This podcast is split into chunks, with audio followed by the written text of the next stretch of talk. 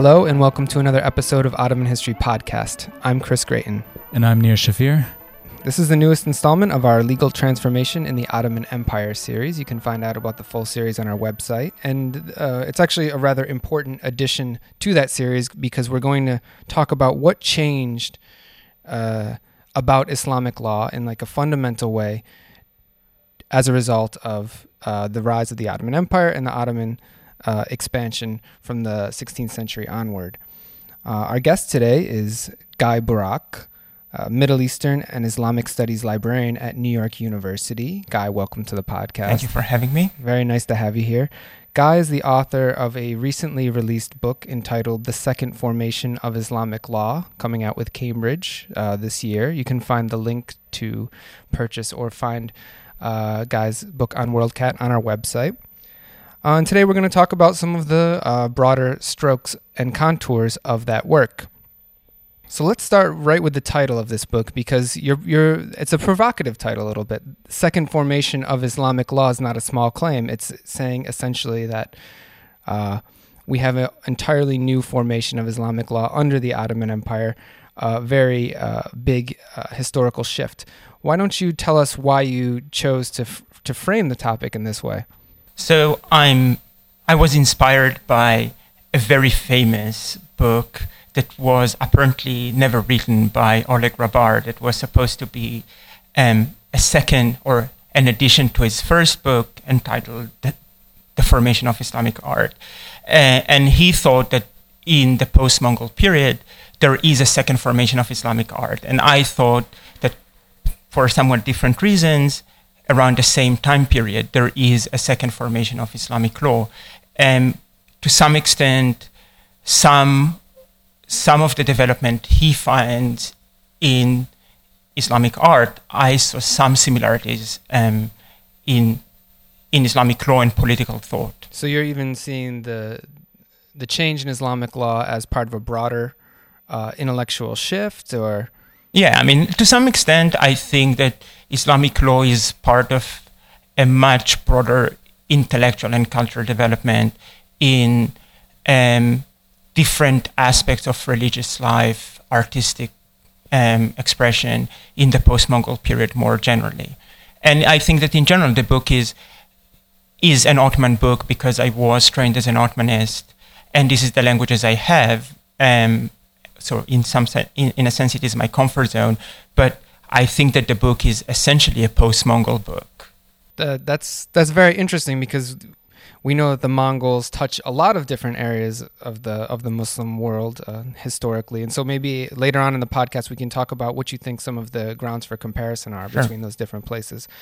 Uh, but before doing so, why don't you tell us specifically what is this second formation? What changes in the post-Mongol period? So the way I see it, I think that the main change, if we compare what's going on under the Ottoman, um, if we compare it to other legal regimes and legal systems um, in Islamic history, is that there is a shift from the jurist to the um, ruling dynasty or the sultan um, in terms of who has the right to define the doctrine and the structure of the school, um, the madhab that is the Sunni school of law.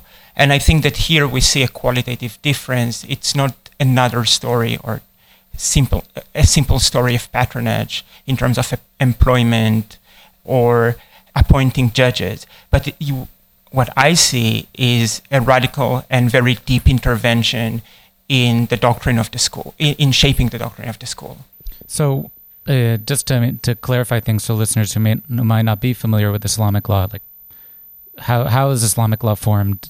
You know, in the classical period or in the pre-Mongol period, who who gets to make create law, and how is it shaped? So at least from say the ninth the ninth century, um, there is this division of labor that the jur- between the jurist and the ruling uh, elite, and the jurists are those that uh, shape the doctrine and decide what is the mainstream of the school. And this is why Islamic law is often described as jurist law. I think that what we see in the post Mongol period, um, especially from the f- 15th century, um, we see dynasties and rulers intervening um, beyond appointment of judges. Um, we really see them shaping schools by creating establishments, um, something that we, or by appointing muftis, something that we really don't see before that. Could you kind of elaborate on that further? Because I know that in you know in the medieval period, for instance, like um, in Baghdad and other places, that you know madrasas were built, uh, scholars were given positions in those madrasas. How does the Ottoman period or the post-Mongol period uh, how does that change? Yeah, what, what do these interventions exactly? look like exactly? So there are several things. First is the first thing is that the Ottomans have um, a learned hierarchy. And the learned hierarchy has been studied by many, especially from the social and the institutional side of it. But the doctrinal side seemed um, understudied to me. Um, and what I was interested in is why was it so important for them to have a learned hierarchy? Why was it so important for them to appoint muftis, something that no one has, no one had done before?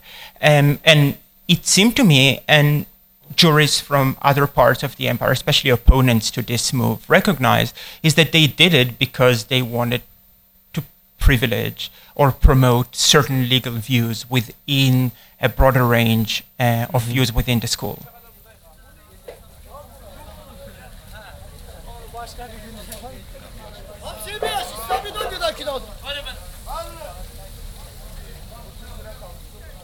Okay, so maybe to understand a little bit more what the implications of the shift you're describing are, you can talk about the specific historical context in the Ottoman period where you see this uh, second formation really taking shape. I know that in your work you focus, you, you give some emphasis to uh, the Ottoman incorporation of the Arab provinces. Yeah.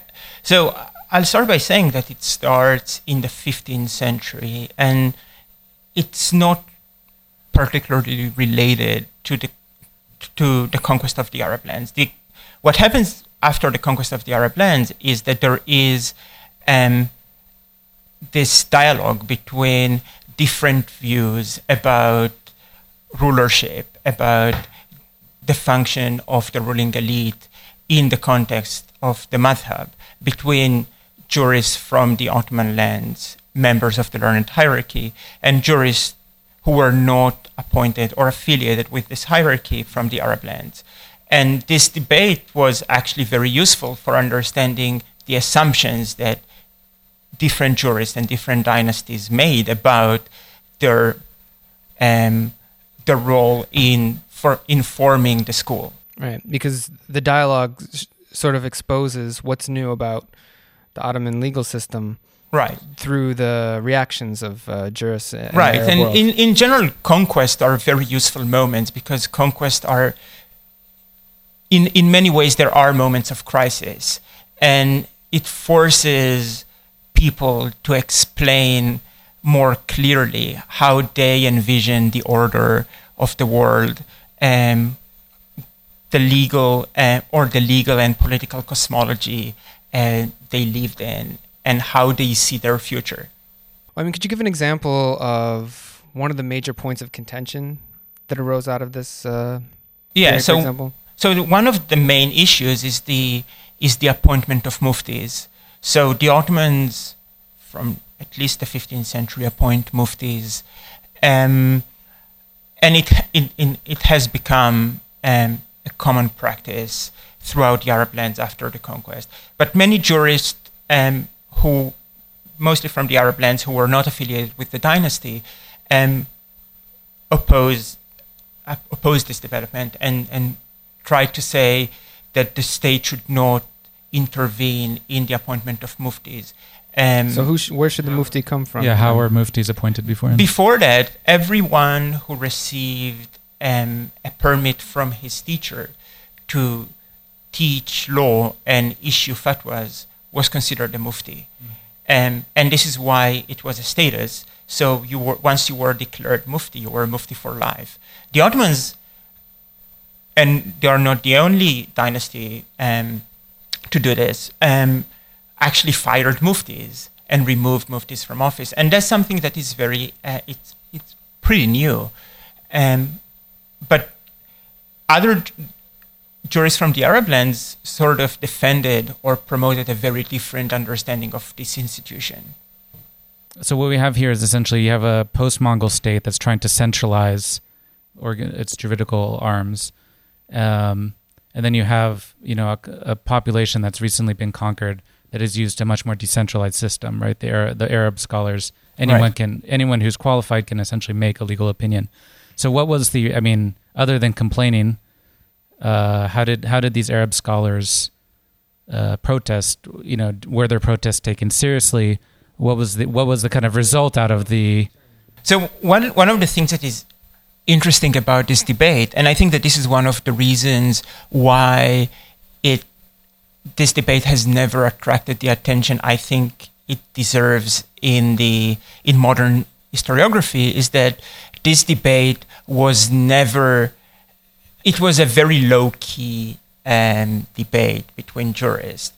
Um, but I think that one of the reasons why it never reached, um, say, a crisis is because um, of the centralized nature of the empire um, or the, the, centralized nature of the legal landscape of the empire, where you have appointed jurists and non appointed jurists, some really influential figures um, who who kept their position and kept issuing fatwas, even though they never held an official appointment. And in this sense, it's very similar to um, what we have today. We have um, state sponsored establishments, but we also have various authorities that are not affiliated with states. And many of these figures are as influential, if not much more so, than the um, state appointed juries. So when would just to kind of uh, follow up on this, like when would you need a state a fatwa uh, delivered by a state, a legal opinion given by uh, a jurist, a mufti from the state, and when might you want one that's not from a state-appointed mufti? I mean, the point is like, what what power do the muftis have in the end? Like, what are they actually? What privileges do they do these state-appointed muftis have that the other ones don't? When when do people actually? Use So this them? so this was one of the main perhaps perhaps methodological questions I had to face because it's really difficult to know um, to what extent people use these muftis intentionally. Um, but it seems very clear that in official legal procedures, the fatwa of the officially appointed mufti carried greater weight than the weight than the, than the fatwa by the non-appointed mufti mufti with some exceptions. Um, but for many other, um, but for many other purposes, fatwas by non-appointed muftis or by non-official, I mean unofficially appointed muftis, um, were as useful. Um, and sometimes they, we know that people use. So you could take them to a judge. Like, could you give us an, a, an example? I mean, I mean, I we, we theoretically and I, I, we, I assume that people brought them to the judge, but the judge always favored the fatwa of the state appointed mufti. But we know of cases where people took court resolutions or other fatwas by state state appointed muftis to non appointed to non appointed muftis um, who ruled differently. So we see a very complex legal landscape where with multiple authorities at play.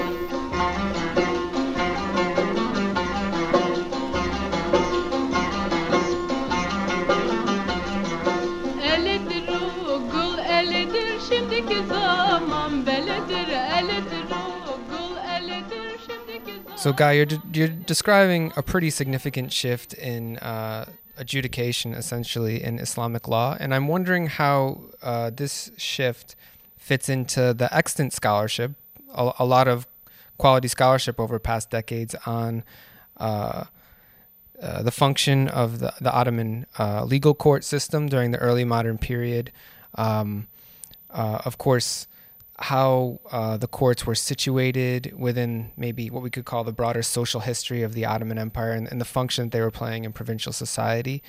Um, because so many of our examples of Islamic law in practice historically actually do come from these Ottoman court records, which are the by far the most, uh, the largest extent uh, source of information about the functions of Islamic law in practice. It's kind of a catch 22, right? We don't necessarily know how it was functioning before, but how would you say uh, the shift you're describing impacted the function of those courts, and, and, and what does it tell us about uh, some of the topics that people have been studying using these court records over past decades?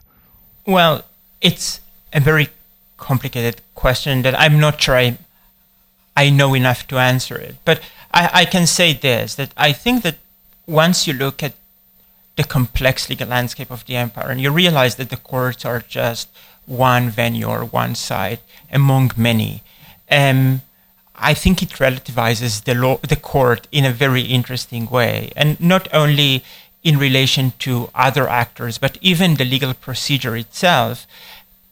It forces you to look at the court record and see what is it what is it that we are looking at is it um, or where is the state or where is the dynasty and where is the learned hierarchy in the court record? Is it a, is everything that is in the court records um, of interest to them in the same way or is the court record just like a platform um, provided by the state? Because for instance we know that certain issues were adjudicated only in front of the um, the main judge or the the chief judge that was sent from Istanbul.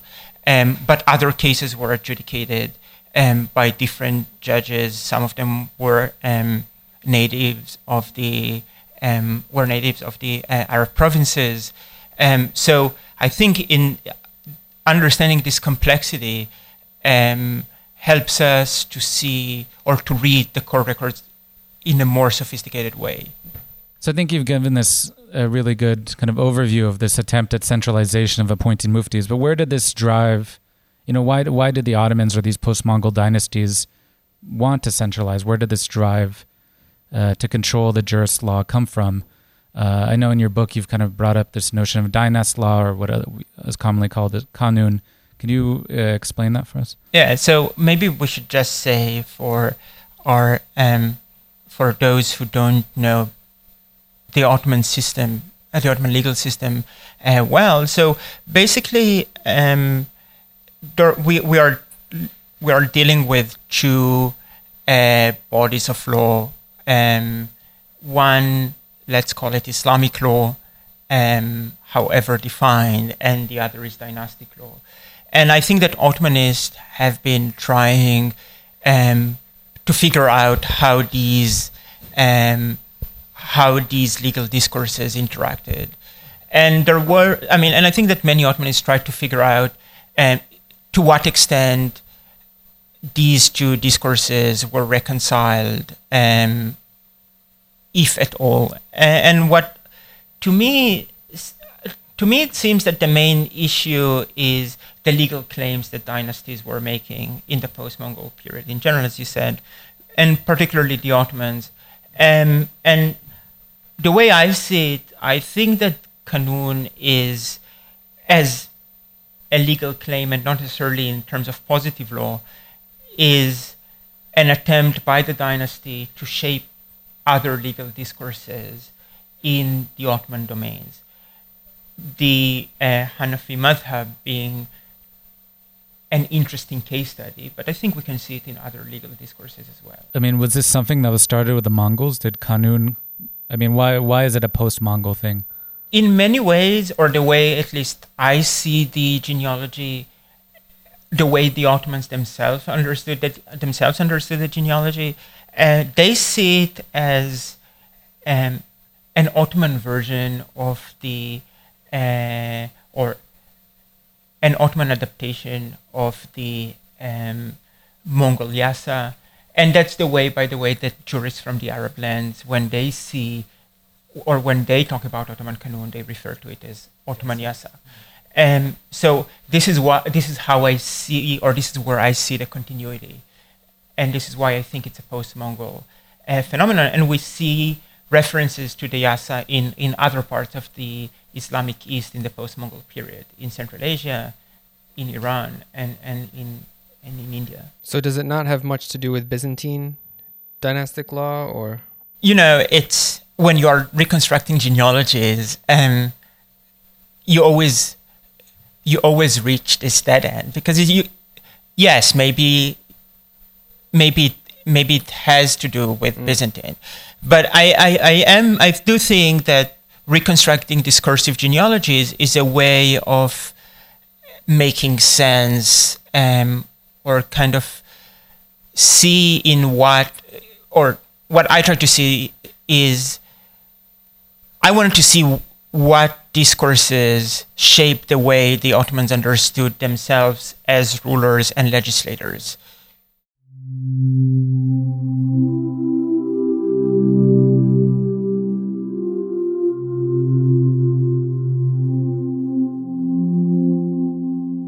Welcome back to Ottoman History Podcast. Chris Gratien and Nir Shafir talking with Guy Burak about his newly released book, The Second Formation of Islamic Law. It came out with Cambridge uh, University Press this year.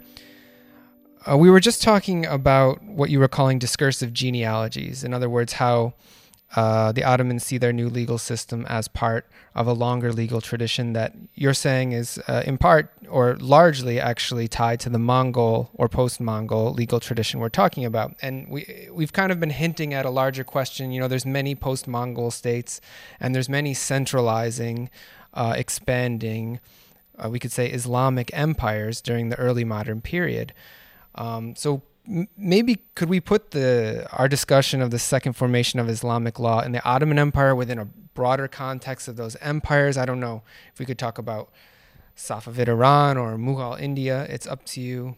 Is this is this a a broader phenomenon among these large centralizing states? I think it is, um, in part because they draw on the same or shared ideals about um, governmentality and uh, and rule, and many people have looked at those things in different part of the uh, of the Islamic East in that period.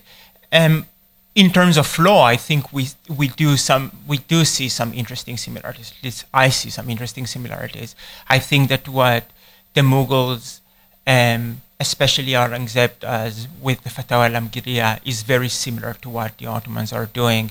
I think that the the that the Safavid uh, the Safavid declaration and adoption of um, an official school of law um, is very similar to the to, to what the Ottomans are doing, and it's just worth saying that the the Safavid the Safavids are an interesting case because it's one of the few cases in Islamic history where we actually have an official declaration of, of a school of law with the Ottomans, we never, we don't know when they consider or they decided that they are Hanafis. But with the with the Safavid, we can actually um, we can actually pinpoint this moment.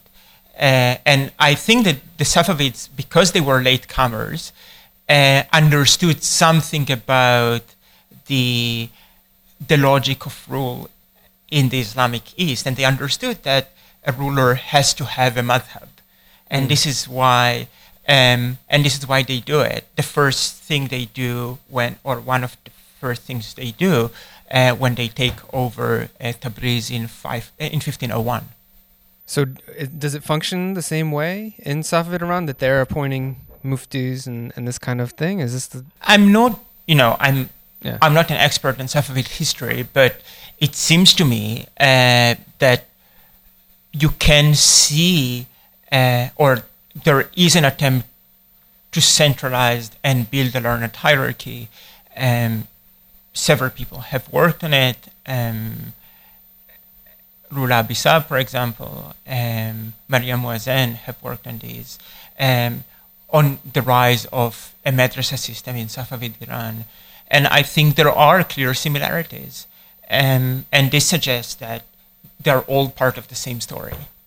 So you've spoken about kind of similarities emerging out of uh, you know a shared Mongol legal uh, genealogy and the trajectories that those follow. I mean, what are I don't know if you know this, but what are the differences, for instance, between them? Like, what kind of uh, variety amongst these uh, different trajectories exist? I mean, some of the differences. Um, some of these issues um, have not been studied systematically. So we suffer from uneven scholarship, at least in terms of Um, for instance, we don't know what was taught or how madrasas worked in Mughal India, or at least I don't know how madrasas worked in Mughal India. We know very little about Central Asia. Um, so what I had, or when I came up with this broader framework, is what I could see in, in secondary literature, uh, primarily. So yes, but there, I'm sure there are differences.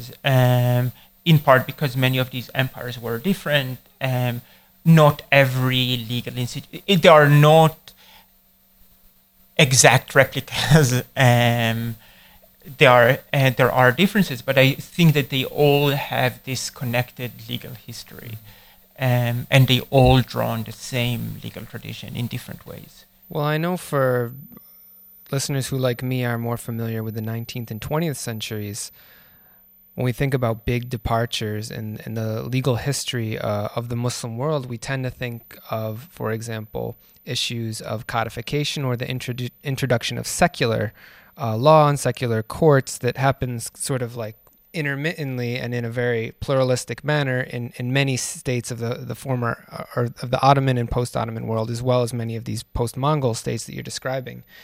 Uh, in some ways, um, the shift you're talking about in your book seems to be uh, almost a precursor to such a development in the sense that the state is claiming certain rights to adjudic- adjudication, intervening in, in, what was previously considered maybe a, a religious uh, legal tradition in major ways. Do you see it that way, or is this period of the modern state also sort of a whole nother uh, question we need to deal with? I, I think that in the 19th century, um, it's clear that there are new institutions and new practices. But I also think that, or at least I don't see the rapture that uh, that people, I think, tend to overstate when they deal with the 19th century. In part because that's the way that the grand narratives we have of Islamic legal history tend to see the 19th century. Um, the idea is basically that until the 19th century, we are dealing with more of the same. Um, I think that in the 15th century, I see a qualitative change. I think that, as you said, I, I, I see some sort of proto uh, codification uh, or some sort of standardization of law that is very different from what came before. Um, and it's tied to the creation of a certain kind of uh, state, a certain right. kind of centralized uh, imperial state. And if you want to look at it in terms of early modernity, so I think there is something in those developments in in the legal and and political sphere that may perhaps allow us to talk about some sort of early modernity in the um, in the eastern parts of the Islamic world. I mean, it's an interesting way of putting, uh, you know, uh, the Islamic world into the broader discussion of early modern global history. Certainly, these states have been compared in, in many ways, but um, the your work and, and the, the perspective you're describing maybe encourages a revisitation of a, a, a comparative look at um, these early modern global states that, that we're talking about in terms of the legal transformations and, and what's taking place. Yeah, and I also think that many colonizers um, especially um, especially the British in, in, in India, recognized or saw some similarities or some continuities between what the Mughals were doing and what they were doing. It's no coincidence that they are publishing the canonized text um, that the Mughals canonized. So I think it's interesting to see how different genealogy different genealogies intersect in the same in the same practice. Um, and I think that this is one of the more interesting uh, projects that are, I think are being done um, in global uh, legal history to see how different legal practices and different different ideas interact in specific historical moments. Well, I agree. I think I think it's a, a fascinating new way of approaching uh, an old topic, which is the history of Islamic law. And uh, I really appreciate you coming on the podcast and talking with us about your work today.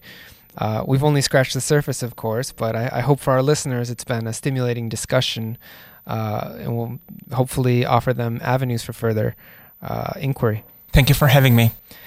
Now, for those who are listening and do f- want to find out more about the topic, we've got the link to Guy's book on our website, and we've also got a short bibliography that he's provided for other background reading on the subject, uh, particularly this, these global cases that we've talked about uh, comparing with, which uh, should be uh, fruitful ground for further reading. That's also a space where you can leave your comments and questions and, and uh, find out about some of the other episodes in our ongoing series on the legal transformation of the Ottoman Empire. Uh, we want to invite you to join us on Facebook, where uh, you can be in touch with the over two thousand.